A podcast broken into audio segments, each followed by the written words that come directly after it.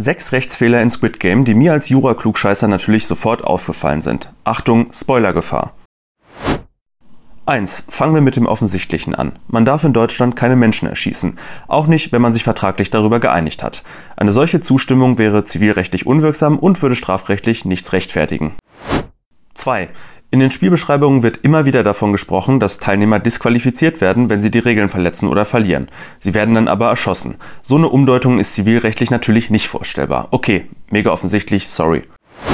Drittens. Folge 1 bei circa 14 Minuten 30 Sekunden. Vor dem Spiel rotes Licht, grünes Licht heißt es in der Spielbeschreibung. Während rotes Licht, grünes Licht gerufen wird, können sie sich nach vorne bewegen.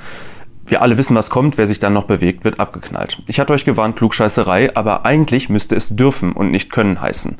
Die Spieler können sich physisch natürlich weiter bewegen und werden nicht zum Beispiel von irgendwelchen Roboterarmen am Boden gehalten oder sowas. Könnte man sich ja auch vorstellen bei dem, was die da auffahren. Sie dürfen es aber nicht, weil sie sonst eben eine negative Konsequenz zu erwarten haben, nämlich dass sie abgeschossen werden. Viertens. Folge 2 bei ca. 4 Minuten 30 Sekunden. Laut Paragraph 3 der Teilnahmeerklärung können die Spiele beendet werden, wenn die Mehrheit der Spieler dafür stimmt. Das erinnert mich als deutschen Juristen sofort an sogenannte Kann-Vorschriften im Verwaltungsrecht. Dort bedeutet eine solche Formulierung, dass die Behörde, der die Entscheidung obliegt, sogenanntes Ermessen hat. Sie muss sich nicht so entscheiden, wie sie kann, sondern sie stellt hierzu auch Zweckmäßigkeitserwägungen an.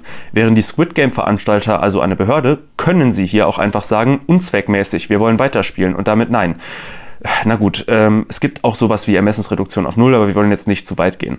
Auch in einem zivilrechtlichen Vertrag würde ich bei der Auslegung aber sagen, dass eine Beendigung damit keinesfalls zwingend ist, sondern noch von einer Ermessensausübung des Veranstalters oder einem Ereignis oder ähnlichem abhängig gemacht wird.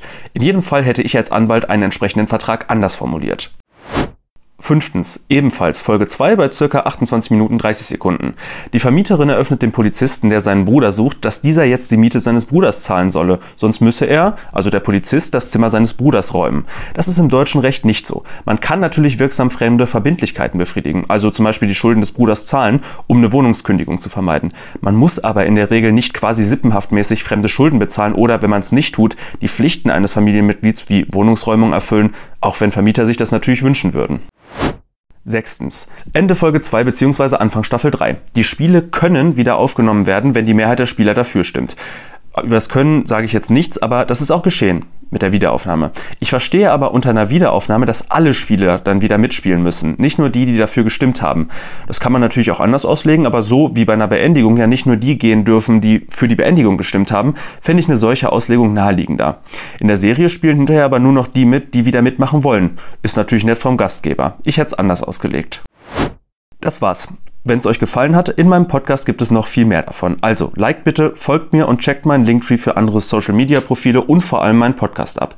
Überall, wo es Podcasts gibt. Recht für jeden. Möge das Recht mit euch sein.